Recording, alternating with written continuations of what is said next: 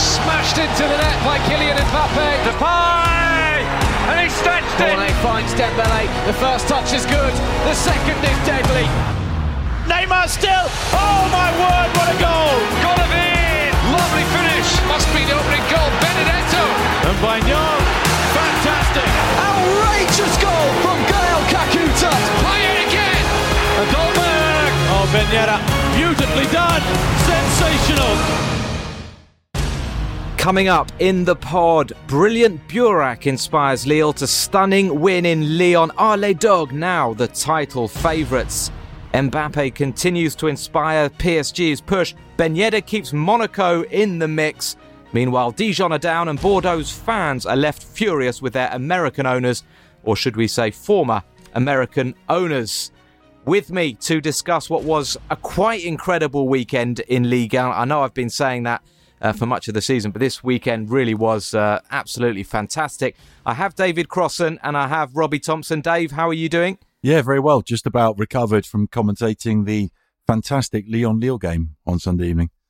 Yeah, a real contender for for match of the season. It was absolutely incredible. And uh, Robbie, um, your your Parisians might be starting to get a bit worried. Four games to go, and Lille still top. Yeah, it was looking good uh, early on last night in, in Lille versus uh, Lyon, but then Lille showed real character, didn't they? They're, and the way they celebrated at the end, I think, uh, showed that they really believe now more than ever. Yes, an incredible match. That's the first feature game on Le Jeu this week, the official Ligue 1 Uber Eats podcast in association with BT Sport. We're going to start at the Groupama Stadium um, with Lyon against Lille. David Crossan commentated the action. Dubois for Caqueret's forward run. Pull back for Slimani, and this time he does find the back of the net. Islam Slimani scores a huge goal for Olympique Lyonnais. Mike Maignan talking to Ikone about his positioning in the wall along with Jonathan David. It's played in by Dubois. Maignan's missed it and it's into the back of the net.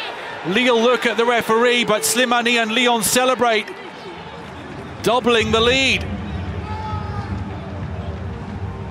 By Maignan's exceptionally high standards, he has had a shaky game this evening. The concentration of Burak Yilmaz. Yilmaz hits it. What a hit by Burak Yilmaz to give Lille hope. His 11th of the season, and how Lille needed that. Known as the king in his native Turkey, can he help Lille towards their fourth Ligue 1 crown? Kone loses it. Oh, it's given away though to Yilmaz. Burak Yilmaz squares it and it's tapped in by Jonathan David. The defensive mistake from Lyon and from 2 0 down. Lille have drawn level as Jonathan David, like Yilmaz, scores his 11th of the season. Botman. Yazici wins the header, and Burak Yilmaz could be in on Anthony Lopes here. Yilmaz for the finish, and Lille complete their recovery from behind. Burak Yilmaz, undoubtedly the man of the match. His second goal to go with an assist. So calmly done by Burak Yilmaz, and that's what it means to Lille. Potentially the goal that takes them back to the top of the table in a game that they look to be losing to drop to fourth. Well, Dave, where to start with uh, with that one? Um, Lyon obviously were the better team in the first half, but that goal, that free kick from Burak just before half time, uh, it just changed the the momentum, didn't it? And it gave Lille the hope that that they needed. Yeah, it just gave Lille a foothold in the match, and they'd been totally outplayed up until then. That Lyon's plan was working to perfection. They were happy for Lille to have the ball and to hit them on the break. Lille, who have kept 18 clean sheets this season, that was the rockiest I've seen them defensively, really symbolised by the second goal with Botman colliding with Maignan and Fonte scoring the own goal as it went in off his arm. But after that, everything changed, and it was down to the force of character of Burak Yilmaz, because without that goal, I think Lille would definitely have lost, and they'd have started to be worrying about qualifying simply for the Champions League rather than being back on top of the table. And we saw how much it meant with Christophe Galtier's celebration at the end, the sort of backwards roly poly and then the whole team coming together in celebration, as we've seen so often this season. Um, Lille's midfield just wasn't at it in the first half. I've rarely seen Benjamin Andre have such an ineffectual game. I thought Renato Sanches's positioning initially wide out on the left just didn't work at all. Uh, playing with two strikers, I always like to see that uh, Jonathan David and Burak Yilmaz together. But that what that was doing was it was seeing Lyon uh, flooding the midfield, always having an extra man. And Maxence Caqueret just covered every blade of grass in that first half. The second half, completely different story. But that's what I wanted to say, Dave, uh, Maxence Caqueret, because obviously we'll we'll talk about Lille, but Caqueret, I mean, he was everywhere, wasn't he? And he, you watch that performance and you wonder how he could have been left out for much of the first half of the season. I mean, what an engine!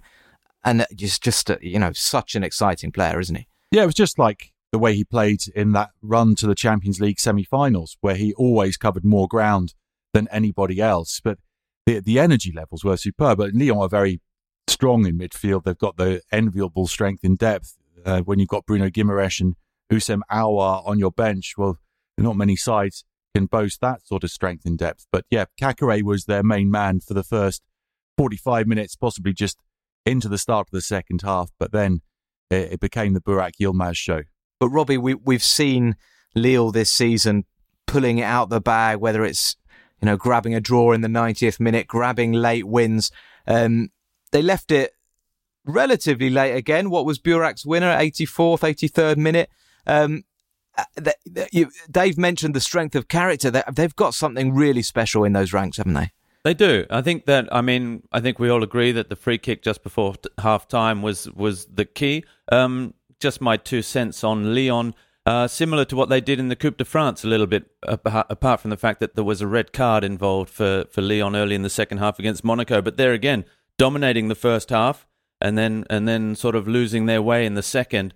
Um, it was panic stations for for Lyon, and the exact opposite, as, as you said, for Lille. So yeah, look, Lil, Lille. I don't think it's just the rub of the green. I don't think it's just uh, good fortune. I don't think it's planets aligning. I think they have got real character, and I think bringing in someone like Burak Yilmaz, we said it quite early on because he scored as soon as he as soon as he hit the ground in France, he was on the score sheet, and we said this looks like it could be um, a good signing, and we've seen that that spirit and that never say die attitude and and the quality as well. It, it's it's a brilliant signing, and look, fully fully deserved at this stage. We'll see how they go in the next four games, but uh, absolutely, what can you say? Well, full credit to Lille. Yeah, and Dave Christophe Galtier, um, for the first time this season, has said we're we're going for the title now, which is which is you know very big of him. With four games to go, of course they're going for the title. But he also said, you know, maybe we're not in our place, maybe we're not in in our position. Um, do you think he's downplaying Lille's qualities, or or would you sort of go go along with that and actually say, well, maybe there are other teams in France that have more quality and play better football? I think Lille deserve to be where they are. Uh, that said, yeah, I think when you've got squads like Paris Saint Germain's and Monaco's and Lyon's, Christophe Galtier is right to say that uh, we don't. No one would have predicted us to be top of the table at this stage. With four games to go, yeah, of course you've got to be going for the title. And he'd have seen plenty in that match against Lyon to worry him as well. That if Mike Maignan doesn't make the stupendous save from Thiago Mendes, uh, then they go 3 mm-hmm. 2 down again. All the doubts start creeping in. They're going to have to play consistently better than that over the last four games if they're going to get the results, particularly defensively. I, I going back to the midfield, I just I did, really don't know what was happening in that midfield area because Boubakary Soumare and Benjamin Andre were overrun. I thought Galtier's decision to pick Bradaric rather than Reinildo at left back was a, a poor decision. And in the first half, I was expecting Lille to be able to um, highlight the problem of De Sciglio playing centre half with Jason Denayer unfit and Diomande suspended after his red card against Monaco in the Cup. And they just weren't able to do that. Instead, it was Lyon who was starting to find flaws in the way Lille was set up. Yeah, I, I, I, I get what you're saying, Dave. I mean, I, I just think to do what they've done. I mean, and we've we've talked about it week you know week after week that oh Lyon maybe it wasn't a great performance, but they just do it. And at, at two 0 to Lyon, I was working on the game and I said to my colleague, "I tell you what, if if Lille come back and win this three two, they'll deserve to win the league." And um, of course, they've still got four games to go, and they've still they've still got to do it, and they've got tough games starting uh, at the weekend with a with a match against Nice, and Nice are, are playing good football at the moment. So um, it's it's it's absolutely fascinating. But you know, hats off to to Lille for making this title race uh, as thrilling as it is, and um, I think just to conclude, maybe on, on Lyon, guys, it, it's looking like. Well, let's not say they're out of the Champions League running, but they, they need to beat Monaco at the weekend. They're certainly out of the title race, and it could be a, you know a disappointing end for Rudy Garcia, Robbie. Rudy Garcia, who's coming to the end of his second season and will be um, will be standing down at the end of the season, and it would be disappointing, I think, with that squad for Lyon not to get into the Champions League. Yeah, but you just see how how things can turn on not even 45 minutes of football across a whole season, and that's what's so incredible about about this campaign. At 2-0 up, you think Lyon are destroying Lille's title campaign. Lyon are the ones that are that are that are throwing their hat back into the ring. They're 2 points behind the leaders Paris. It's I think at at at 2-0 down for Lyon 2-0 up, You've got Paris on 72, Monaco 71, and then Lille and Lyon on 70 points. The three goals for, for Lille now make it Mono, um, Lyon six points behind Lille in first place. I mean, that's what you call a six pointer from, from zero to, to six point gap with, with that Lille comeback. And, uh, you know, it's full credit to Lille don't write off Lyon just yet because that we see how, how much it can change and how quickly. But we're Yeah, talking depends- about depends little what they do details? Monaco, isn't it? Absolutely, absolutely. And it's still there's still a chance, and no matter what happens, this is going down to the wire because no one is going to have a four point lead at the top of the standings with one game left to play. So it's going to go to week 38 of the season, no doubt. Yes, you're going to have to keep posted, keep tuned to uh, Le Bourget until the end of the season, the official Ligue 1 Uber Eats podcast. We welcome all of your uh, all of your feedback using our email league one podcast at gmail.com and we will have the um, the results of our latest competition coming up for you later in the podcast. There is an Andy Delort Montpellier shirt up for grabs. We've been asking you for for song titles related to uh, to Ligue 1 player names, and we've had some uh, some wonderful entries. So uh, the winner coming up for you a little bit later in the podcast. We're going to go through the other two title contenders, um, starting with Monaco, uh, the form team in France at the moment.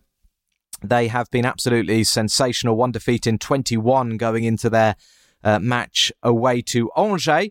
And uh, I commentated this game from the Stade Raymond Kopa. Now the ball through. Ben Yedder in the clear. Big chance for Monaco and Wissam Ben Yedder has found the back of the net. And Monaco, after all the toil, have found a way through the Angers resistance. The skipper with his 18th goal of the season. And as it stands, that goal will be taking Monaco second, just a point behind PSG. Well, I'll tell you what, the, the Lyon Lille game was absolutely thrilling. This Angers Monaco was one of those that was, was tough to commentate um, on on your own, uh, a long Sunday afternoon for me. But it, it, you know, it obviously had that edge that it, it was such an important game, and Monaco just had to get that goal from uh, from somewhere. Um, a real struggle this for Monaco. The pitch wasn't great. Angers played a 5-4-1, made it really tough for Niko Kovac's team, and um, that's the most I've seen Monaco struggle in quite some time. Uh, Kovac made some interesting choices. He uh, he left Benoit Badiashile out, the defender who's played more than any other player at Monaco this season. And uh, again, Ben Yedder on the bench. Jovetic coming in. Jovetic had a one-on-one saved um, by Bernardoni and then got injured. A real shame for him. He's he's had so many injury problems since he joined Monaco. Um, ben Yedder came on and um, didn't do an awful lot until about 10 minutes from time, and he got a one on one. Lovely ball through from Fofana, and uh, just what a sensational finish. It was interesting because Monaco had had two one on ones, uh, Jovetic and Golovin. Golovin tried to just dink it over Bernardoni, um, failed. Bernard, Bernardoni saved it, and Ben Yedder just showed them how it's done. It was his only only chance of the game. Um, just absolutely world class uh, in terms in terms of his finishing. And uh, Dave, that's what you know. That's what make title contenders, isn't it? That, that, that, you know, that's what gives a team an edge. Ben Yedder's got 18 goals now, and uh, he won the game for them. Yeah, it was a very similar finish actually to the one that Burak Yilmaz produced against Anthony Lopes later that evening. And that's what you want from your star striker in the big game towards the end of the season.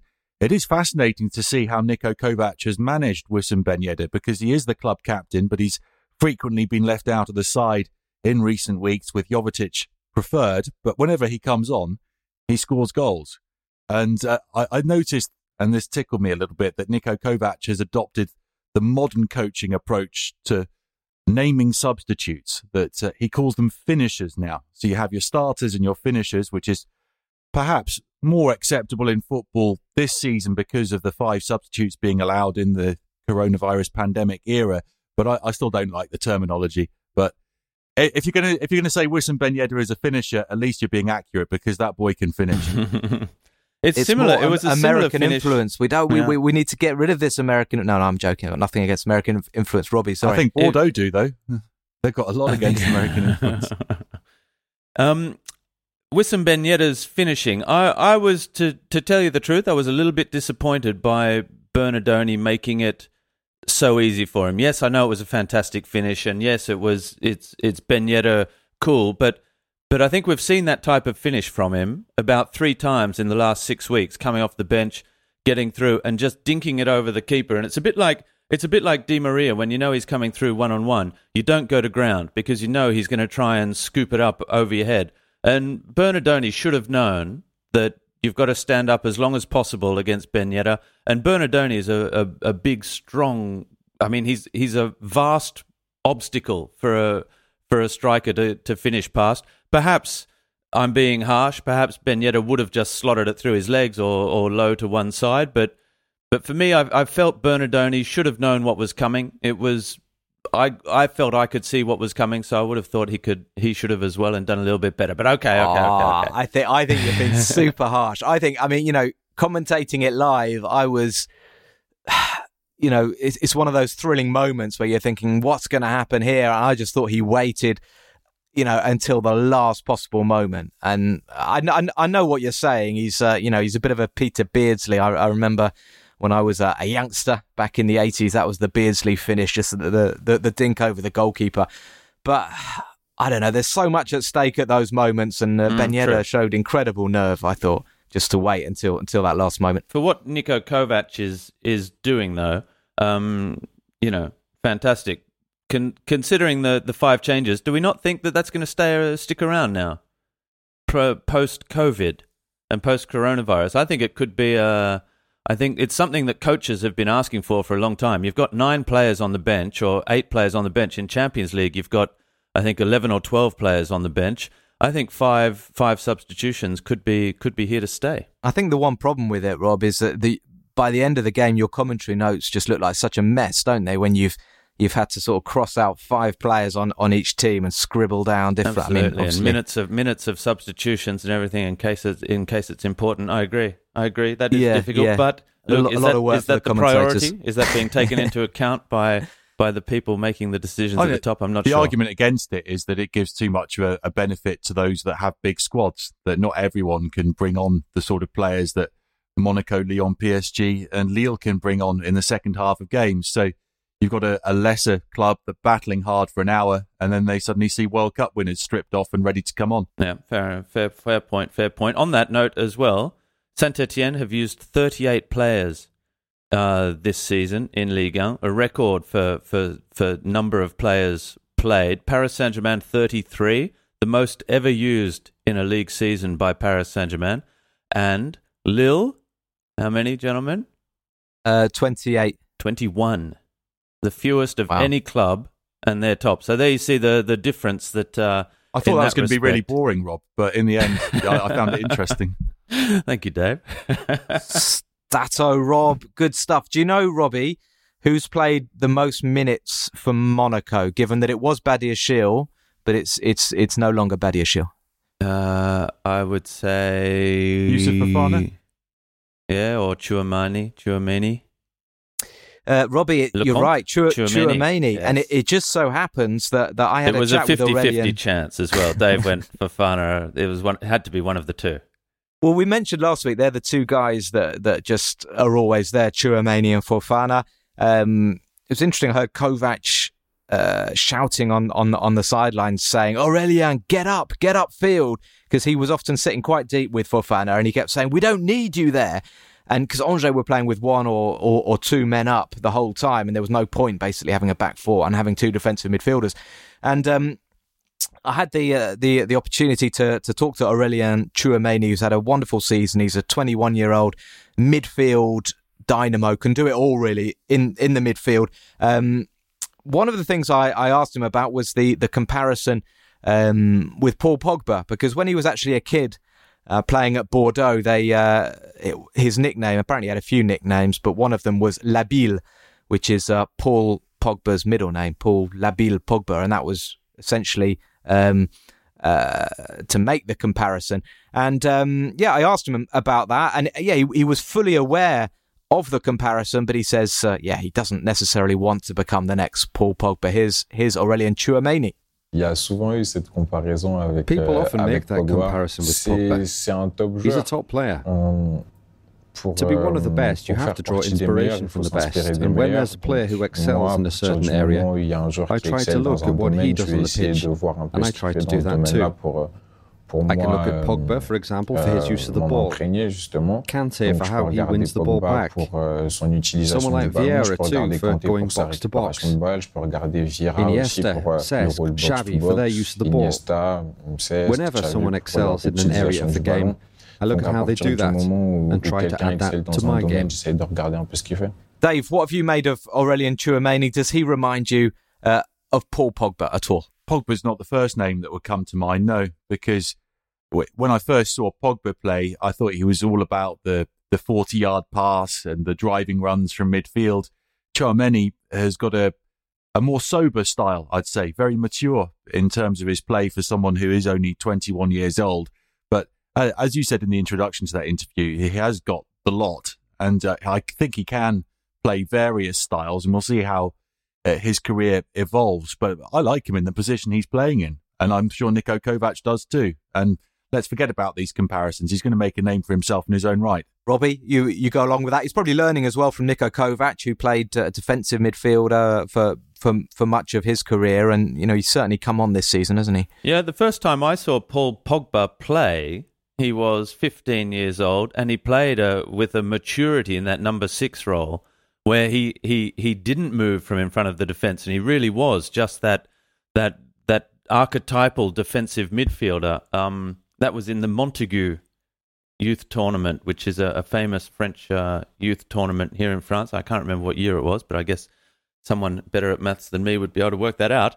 Anyway, um, and he's got quite a name for himself as well, doesn't he? Not the easiest one, Aurelien Chouameni, to uh, to say. I don't know whether that will will hold him back. Too many syl- syllables for you, Rob. Exactly. Very good, Dave. um, but yes, no. All all, uh, all uh, bad jokes apart, um, a fantastic player. What more can you say? I mean, really, he he he is versatile. Uh, he's mature.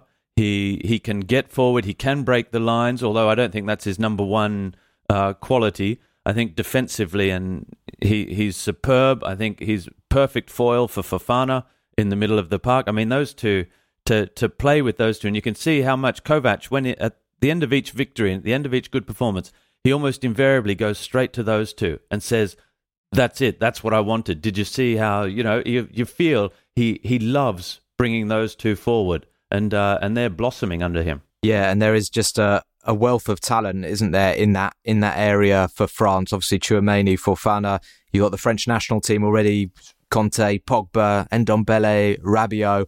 So many exciting young players coming through. I think the Euros will come a bit early for for Chouameni, but uh, yeah, his future is is extremely exciting indeed. Well, he'll be in the under twenty one Euros, won't he? As well. Well, he You will. you know. He's already yeah. He played in in in the group stage. Played played a big part in that, and um, yeah, he's playing a big part in Monaco's title push. But uh, Monaco is still one point behind Paris Saint Germain. Uh, Paris Saint Germain, who were in action uh, away to Metz. Armel Tanguy commentated this game for us. Early ball forward from Herrera. Mbappe goal side already. And the shot off the post and in. Four minutes on the clock exactly. And Kylian Mbappe has given Paris Saint-Germain the lead. Left-footed ball wide for Boulaya. That's a good ball in field towards Centonze. And Metz a level. 50 seconds into the second period. And that could be a hammer blow for Paris Saint-Germain. Oh, Santos has given it away to Mbappe, who strikes first time. And just like that, Paris retake the lead. You don't want to wind up Kylian Mbappe, because he will punish you. And Icardi, as cool as you like. Barely any power on that penalty. But Alexandre Oukidja had committed. And Paris Saint-Germain now two goals clear. And their title charge continues to gain momentum thanks to Mauro Icardi. Well, Robbie, Paris Saint-Germain got the job done. They they went top of the league uh, momentarily. What did you what did you make of the performance? Obviously, Kylian Mbappe playing a, a star role again. Yeah, it was a it was a mixed bag. I think a little bit for for Pochettino's side. I think uh, a little bit understandable, perhaps, with with all the matches that they're playing and all the matches still to come as well. This one coming just after a a cup semi final uh, victory, albeit a, a big five 0 win over Angers. Um, and then four days before a Champions League semi final first leg at the Parc des Princes against Manchester City. So you know, if if Paris weren't involved in a title race, you'd say this was one of the ones where they could have taken their eye off the ball, perhaps uh, a little bit.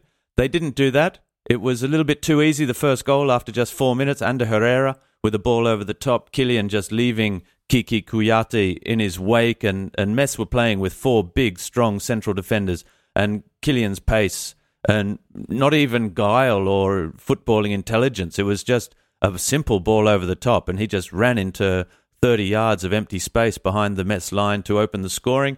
Um, Metz did have a couple of chances um, in the first half, as Paris sort of thought they would just control it, I think.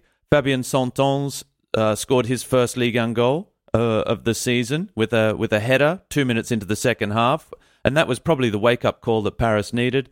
And, uh, and then they just, uh, I mean, controlling the match the whole time. Mbappe got them back in front in the 59th minute, and then again they would have preferred to have that third goal a little bit easier. But Mauro Icardi, after scoring the winner against Saint Etienne a week earlier, and then a hat trick in the in the cup quarterfinals against Angers, uh, added the third with a very very cheeky little chipped Panenka style penalty in the 89th minute. And and that was that. Another match without a win for for Metz. That's seven games now, and probably a little bit undeserved because they are a a side that can can fight, can stay organised. They've got some quality. They're very they're very fast and, and powerful in wide positions and and up front. Um, but yeah, Paris Paris too good. The extra quality just getting them along the line. And for the for another little stat, and I hope uh, this one won't be boring either. 34 Liga matches for Paris Saint Germain this season, and for everybody else, it must be said. That's not the uh, impressive stat. The impressive stat is 34 different starting 11s for Paris Saint Germain. I thought you were going to say Paris Saint Germain have had to play 34 league games this season. I mean, it's just unbelievable, 34 um, different starting 11s in Ligue 1. Never, never the same 11 twice this season. Make of that what you that, will, gentlemen. That, that is open. That discuss. is interesting. Please discuss. Dave, can I? Can, we, we just a quick one about about Metz. Um, Kouyaté, uh, the centre back, and uh, Pape Matar Sarr, who is a, an 18 year old midfielder. Um, Senegalese looks very, very exciting. I just want to ask you, Dave, because I've seen both of them linked with Newcastle in the week. And actually, Frederic Antonetti was saying, uh, the Metz coach was saying he's finding it very difficult to motivate his players because they're in mid table and everybody's talking about transfers. And he's, you know, he says, look, nobody's going anywhere unless I say so. So, so let's stop talking about it. But they do have some good youngsters, don't they, Dave? Yeah, they do. And their season has unravelled, as, as Robbie said, because they were up in that race potentially to finish fifth and qualify for Europe. And no, that's not going to happen now. They're way too far back. I think mathematically it might even already be impossible for mm-hmm. them. But yeah, they have got some very, very talented players, and we know all about uh, Metz's history in terms of being able to scout out these players. And uh, I'm sure we will see some of them in the Premier League. I have a feeling it's a little bit too soon for those two just yet. I'd like to see them have another year in Ligue 1 first. I would just about agree, but I, I've been impressed by Kiki Kouyaté. I think he's he's a he's he's strong. He's fast. He was caught out in that. Uh, I was you know he was caught out by that opening goal by by Kiki Mbappe, but uh, it was uh, he's he's been impressive. Pape Sarr, yeah, look, he he he looks good, but he's very young, and I think he needs uh, probably a, another season as well. But Metz need a little bit more quality. Farid Boulaya is a is a good player, but not not necessarily that next level to to really see you competing for Europe over over a whole season. If anything, and it's an unlikely source, but I think Thomas Thomas Delanne or Delane perhaps is uh has, is is a really fine player. Same with Fabien Centonze. They have two wide fullbacks, and that's uh that are that are real quality, real quality. Robbie, PSG winning quite consistently at the moment. Obviously, the big game against Man City coming up this week.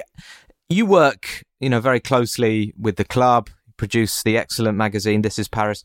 How annoyed is everybody getting with this with this title race? You know, you can't get your noses in front. How you know a, a Lille getting under people's skin? Uh, I think Paris would like to be leading, and I think uh, you would have seen a, a a lot of joy. But no, you wouldn't have seen it because it was because it because it happened after Paris Saint Germain had already played. But I think secretly Paris Saint Germain were all supporting Olympique Lyonnais last night. Make no mistake about that. Paris Saint Germain want to win everything. Paris Saint Germain want to win all trophies. It doesn't matter if if it's Ligue 1, the Coupe de France, or the Champions League, or the Trophée des Champions. They want it all. So obviously they're not happy, but but they also know that it's up to them to do it. I don't think I don't think you think this is about Lille or this is about Monaco. Paris Saint Germain have dropped far too many points uh, this season, far too many points at home as well. Eight defeats in in Ligue 1. The last time a team won the league with eight defeats was was back in 2001 too. It was Olympique Lyonnais, their first ever Ligue 1 title. They had eight defeats. The last team to win it with nine was Monaco back in 2000. Um, so, look, they if if Paris Saint Germain don't get there, they'll only have themselves to blame. But there's no doubt that they want the title, absolutely. And perhaps for years, and this perhaps I'll turn it into another debate just very quickly, Matt, for, for you guys this we've been talking for years about how Paris Saint Germain have suffered in the Champions League because the Ligue 1 race has already been over by this stage of the season. Normally by March, it's all done. So, so what? Uh, how do we see this? Is this a reason why Paris Saint Germain are into the semi-finals of the Champions League and, and into the semi-finals of the Coupe de France because they're being pushed all the way in Ligue 1? Question mark. I I think it's good. I think yeah. I I think a competitive title race has to be has to be good. I, I, think it's difficult if you if you know from January you're going to be champions. It's difficult to to to keep to keep that intensity going. So I mean, the short answer is yeah, PSG getting really annoyed. No? the, the, listen, the short listen, answer Rob, is Rob. yes, PSG want to win the title. PSG want to win the title. Let's get our listeners involved a little bit. It, it's time for our deja vu section.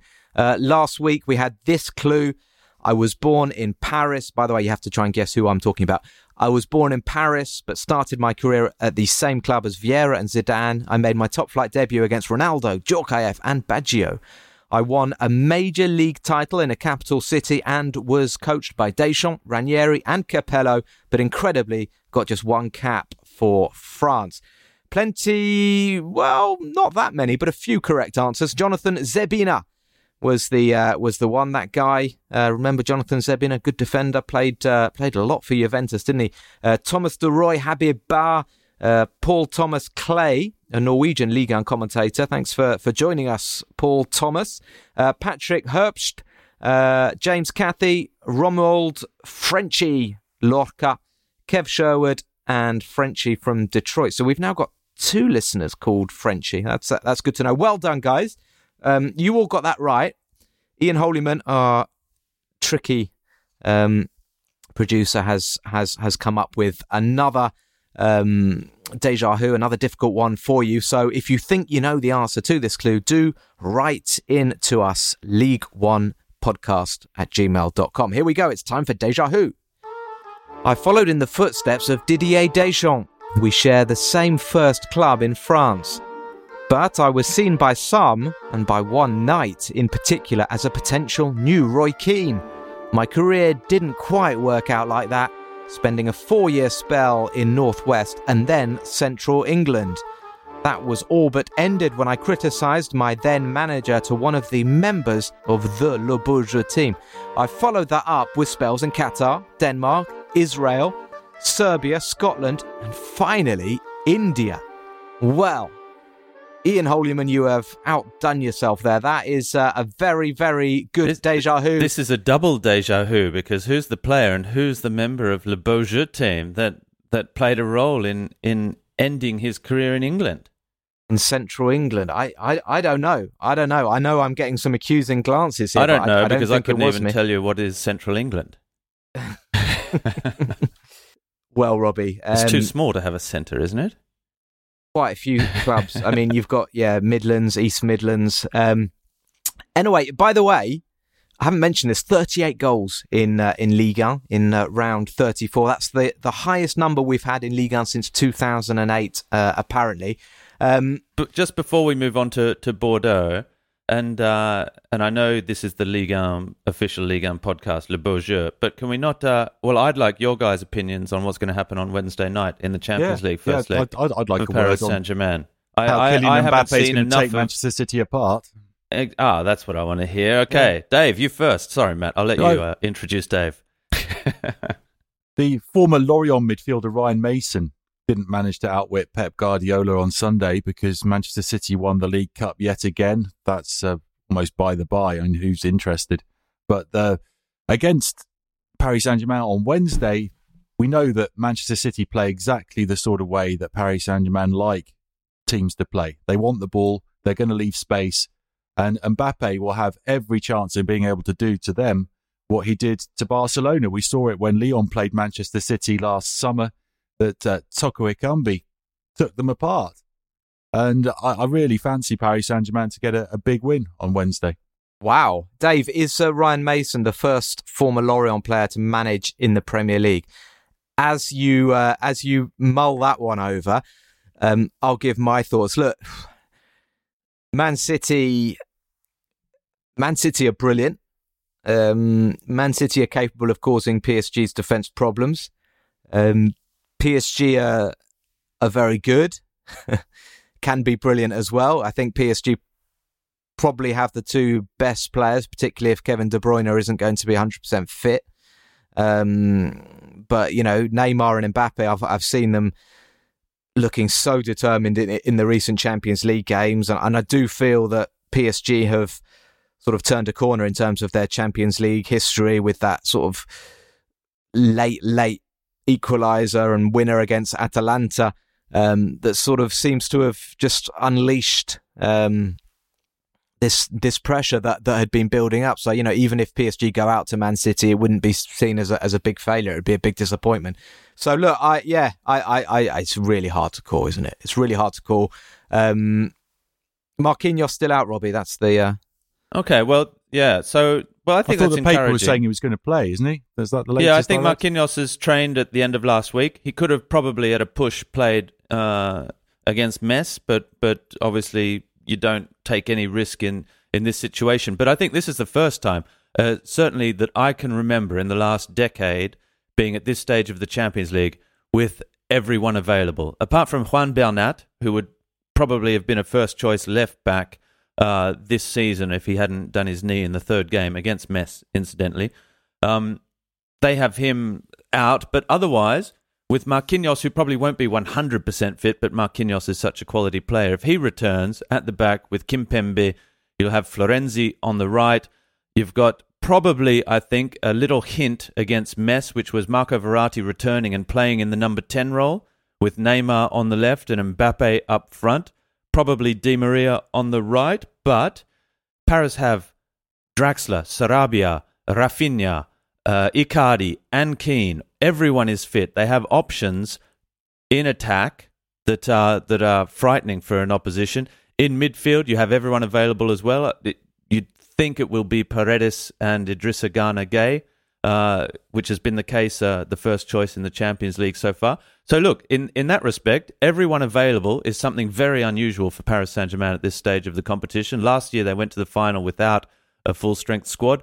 They have that, so so surely that's a bonus as well. And I think we could see Verratti playing in that number ten role at uh, in the semi final and not playing a, a, deeper role in midfield, which would be interesting to see it because that was the first time he and Neymar were available under uh, Mauricio Pochettino, and they both played.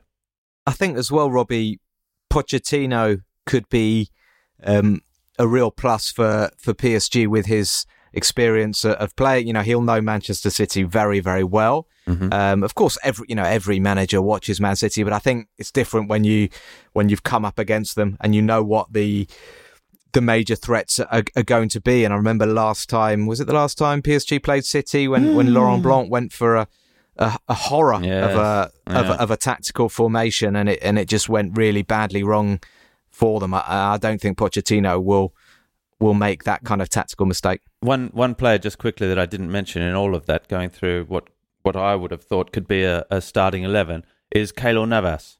And he has been absolutely exceptional this season. I think he's in the best form of his career on the pitch and also having a role off the pitch where he is just so crucially important. And he's back as well. He uh, is back from a shoulder injury. And uh, and Keylor Navas, I think, uh, is crucially important to Paris Saint Germain's chances. Dave, former Lorient players with Premier League managerial experience. I've, I've, got no one Go else. I, I, I, think the list starts and ends with uh, Ryan Mason, who's only 29. It's got to be a trick question from Maddie. He's got to have someone else up his sleeve. Sabri no. Lamouchi never, never, never played for Lorient. Don't think never so. managed in the Premier League. Oh, no, okay. managed in the yeah. Premier League. Yeah. Jacques Santini, Alain Perrin. No, these no, I, I don't think so. Ray um, Wilkins didn't have a run at Lorient. Was there not another Englishman that, that kicked around at Lorient back in the day? There might there might well have been, um, but I don't know him at the moment. But I'm sure our listeners will be emailing in if we've missed somebody. Um, 38 goals, as I was saying. It was a fantastic weekend. Um, some of the highlights: uh, a Dimitri and Payet, a Dimitri Payet inspired Marseille won three one um, at rounds. Fascinating battle, by the way, for the fifth position. Uh, Lens reclaimed fifth spot after their 2 1 win against Nîmes. That was particularly impressive because they were down to 10 men um, from 24 minutes and uh, managed to, to go on to win that game. Um, and Rennes, we need to mention Rennes, 5 1 victors over Dijon. They are really going great guns under Bruno Genesio. Two more goals for Martin Terrier who's doing very well. That result means that Dijon are now officially relegated. Uh, looking at the bottom three, a massive victory for Nantes, who were 19th. They won 2 1 away to Strasbourg. Ludovic Blas with the uh, with the winner there, and that's taken them above Nîmes. So Nîmes are now 19th, Nantes 18th. They're in the uh, relegation playoff position. Um, and above them, four points above Nantes, we've got Lorient, who won 4 1 against Bordeaux. Terem Moffi with a, a superb hat trick. Lorient were 3 0 up at half time. And uh, guys, it has been a horror week for Bordeaux. And um, before we talk about what's going on behind the scenes, you know, on the pitch they were abysmal, beaten 4 1. Um, I think they I think they've lost 11 out of 12 or something now. Uh, they've got 36 points, so they're five points above Nantes, who are in that relegation playoff berth. Um, the big news King Street, the uh, American investors, decided to pull out of the club. I think the, the news was announced on Thursday or Friday. Um, and that is pretty scary given the uh, the current climate economically, given the um, continuing uncertainty about the, the next television deal, which hasn't yet been uh, um, decided. Uh, Dave, six times champions of France, Bordeaux. You know, we've all had we all have great memories of great Bordeaux teams. Um, it's it's pretty sad to see them in this state. It really is, and they're in a relegation battle now. And when you listen to Jean Louis Gasset, he knows that they're in a relegation battle. That's what happens when you've lost five in a row, and then things are going that badly behind the scenes. They've got a, a five point cushion over Nîmes, who are 19th, but you could see Bordeaux not picking up another point this season, and that's got to give great hope to Nîmes and to Nantes. Uh, I think Lorient are going to find a way to safety now, particularly with Moffi scoring the goals. But it, it's so sad to, to see what has happened to Bordeaux. I think it the decline really started when Laurent Blanc left. And even though they've had the odd good season since, they haven't produced consistently. Uh, I don't think their new stadium has helped them either. Uh, the Stade Chaban-Delmas had so much soul. And when you go to the Matmut Atlantique, you really feel nothing, even when the fans are in there. It's so far out of town. It's a huge long tram ride. It's it's modern. It's soulless. Um, and on the field, they've been abysmal of late. Uh, the, the, the, whole American takeover has just proved disastrous. That King Street didn't want to run the club. That they were brought in to have the, the majority share uh, by GACP. Uh, then GACP left. King Street brought them bought them out. They were probably hoping to make a, a quicker sale than they've been able to do. Uh, and now, I mean, where do Bordeaux go from here? There's that they are an institution. They are, they are a massive club in France, and there has to be a way of saving Bordeaux and restoring them to their former glories. But I, the way things are going, just based on their on-pitch performances, they could find themselves in League Two next season. Yeah, Robbie, two two very wealthy local businessmen are being linked with uh, with a bid to to take over the club. You, know, you've you've got to hope that um, that there is a saviour there because otherwise they'll be they'll be relegated to. I mean, I've been hearing National Trois, which what was mm-hmm. that the sixth or seventh tier, and you know we they they might be having to start over again, which is unthinkable for a club like like les, les Girondins de Bordeaux. Absolutely, it's uh, but we, we have seen it in the past. It wouldn't be the first time. I mean, Strasbourg went went all the way down, didn't they? And they were they were former champions, albeit not the same not the same caliber as as Bordeaux. Um, look, it's it's it's mind boggling. I don't think it's only as as Dave said, the decline has started for for many years, even under M6, the former owners. Um, you never really got the feeling that there was a plan in place to take Bordeaux to to consistently have them playing European football. There's, there's something a, a, lack of ambition, a lack of the the supporters have been ringing the alarm bells for the last three seasons, saying this is this is not the right direction we need to be going in. Um, I I've heard now that if if they do find a buyer and the the sums being bandied about are like eighty million, but that would only pay off debts and and and loans and and wouldn't even invest anything new in the club. So if you're you're going to have to fork out a lot of money just to get uh, to a, a point where you are at zero, and then you have to try and build something. So I mean, it's it's a, a very complicated situation. Could they be stripped of their professional status? We know that France don't, the French league and the and the the French federation don't muck around on this level. It's not. Uh, like other leagues where you can where you can run up huge debts. It's very closely monitored here. Um, there there is a strong social conscience to uh, around around football clubs as being part of a society and not getting special treatment. Um, so look, there is there is a real real threat. Obviously, the TV money didn't help. Obviously, COVID didn't help. But uh, look, this is it looks like mismanagement. That's what the the football fans down in Bordeaux would tell you and it's uh, it's a very very serious position because they've pulled the plug. They're pulling out. They've said there is no more money as of now. So who's paying? Who's paying not the players, but who's paying all the staff that work there and all the people that work in the offices and all the people who work running the academies that run Bordeaux. Bordeaux are, are a big club and they have a, a, a role to play in the society as well and and this but is how are they serious. allowed to how how are they allowed to just say um, we're not paying anymore and you know i've seen reports that they're that they're looking to invest in inter milan i mean you know i i i'm not a legal expert by any means be careful then. you just but you just yeah but you just wonder if i don't know uh, if if we need some sort of regulation uh, or better regulation than we have. I, I, I, I don't know. I agree but... entirely, but it's interesting that the the the people that used to own Nice as well that that put Nice in a very difficult position.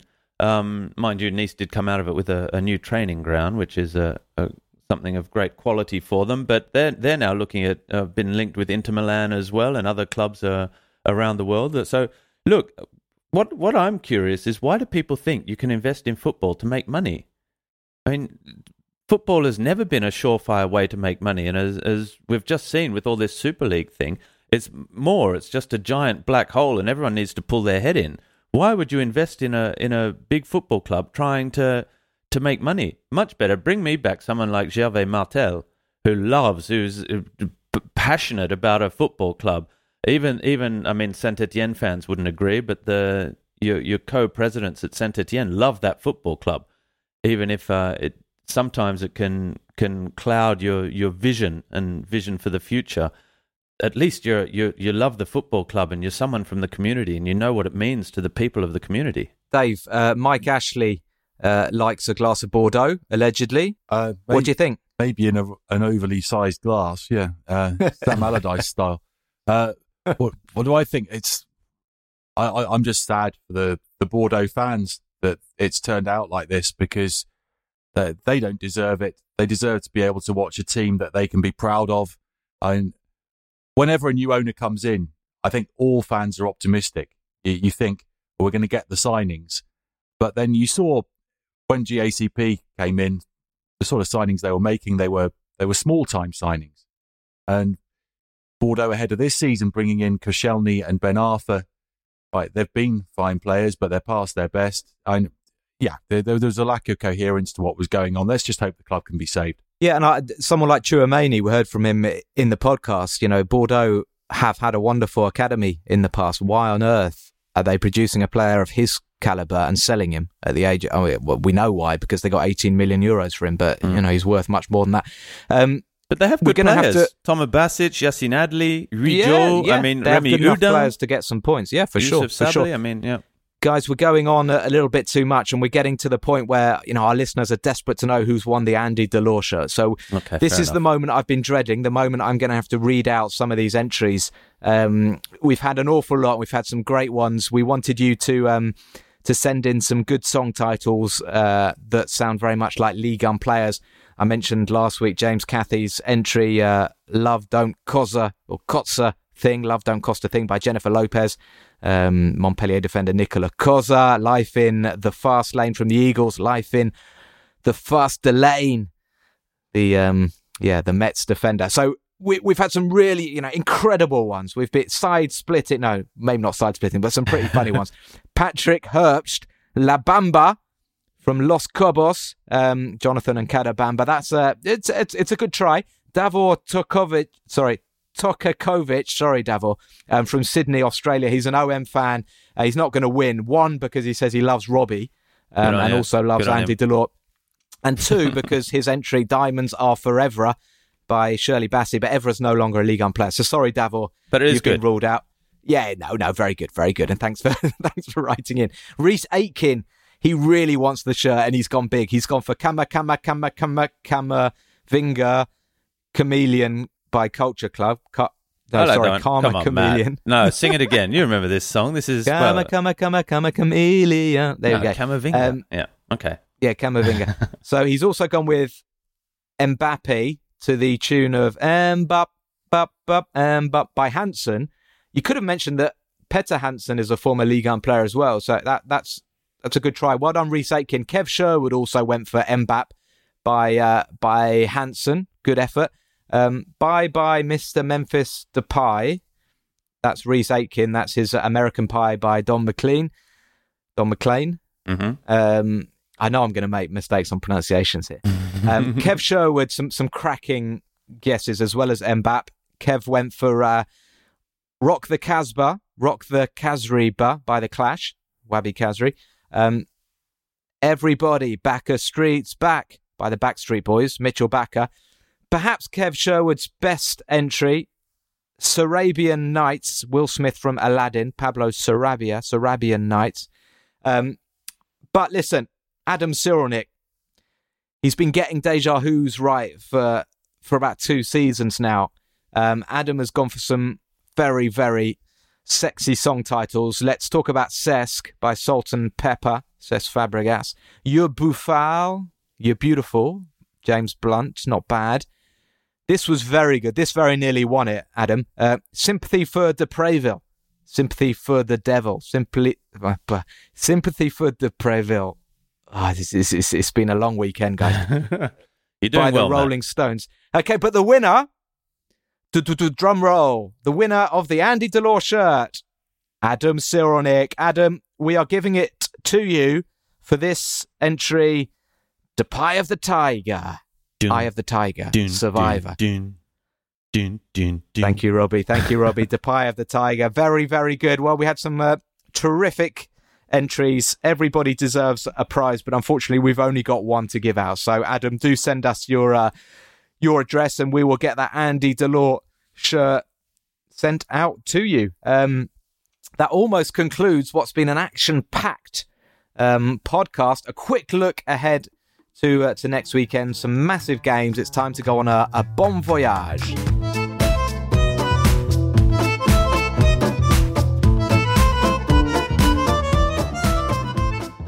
Plenty of big matches. Paris Saint Germain Lens on Saturday. That's at uh, 5 pm in France. Watch it on BT Sport in the UK, 4 pm in the UK. Lille versus Nice.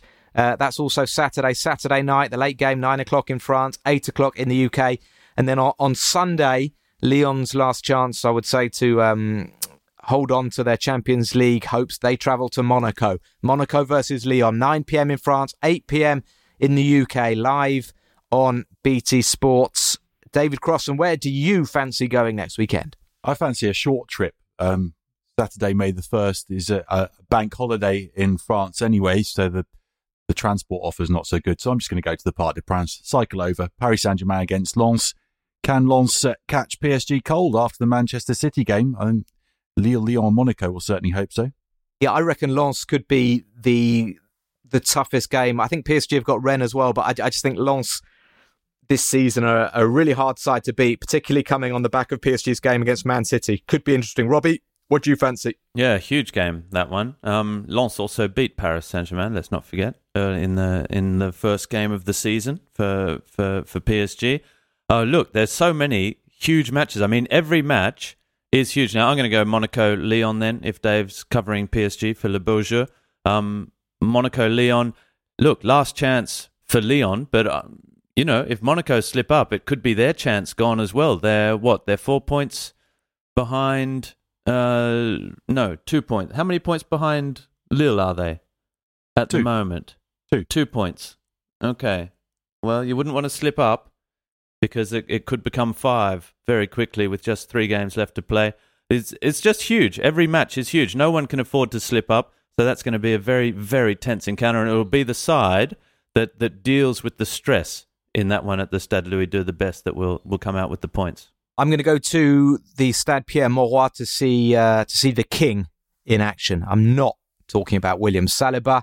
He's only the prince. The King is Burak Yilmaz, and I'm going to see if he can uh, fire Lille a step closer to uh, to the title. I want to see if Christophe Galtier can do any more gymnastics because that roly poly sort of head push was was quite incredible. I think for a for a, a man of his age, and uh, if Arsenal and Tottenham aren't trying very hard to get Christophe Galtier across the channel, then uh, there's something very wrong. I think great manager, and uh, what an achievement it would be if he could get Lille over the line. That's uh, that is it. Of course, um, we're all completely objective, and I, I'm I'm perfectly happy for PSG to win the title or, or anybody else. But Lille, Lille, obviously a great story. Um, okay, Rob. So don't accuse me of any bias. No, absolutely not. I wouldn't. I wouldn't expect. Well, I know we're all very. We can. We can rib and each other and and chambrer, as the the French would say. There's a little uh, Yeah. French word for the week. It's sort of like a teasing or a little bit of yeah, a little bit of what sporting sporting rivalry fun, poking a bit of fun. I mean, I did, I did do uh, like a, a, a backflip in the uh, in the In Bean the Sports commentary newsroom booth. last night when uh, when Burak Yilmaz That's scored. impressive. But, There's not a lot you of space in there. So. but um, but anyway, let's uh, let's just uh, let's just see what happens, shall we? Thank you very much everybody for joining us uh, on Le Beau Jeu, the official Ligue 1 Uber Eats podcast. We'll be back with another edition next week from Robbie, Dave, and me, Matt Spiro. It's goodbye. We'll see you again soon. Ciao, ciao. bye bye everyone. Bye bye. Lovely finish. Must be the opening goal. Benedetto. And Bagnon, fantastic. Outrageous goal from Gael Kakuta. Play it again. Dolberg. Oh, Ben Yedder, beautifully done.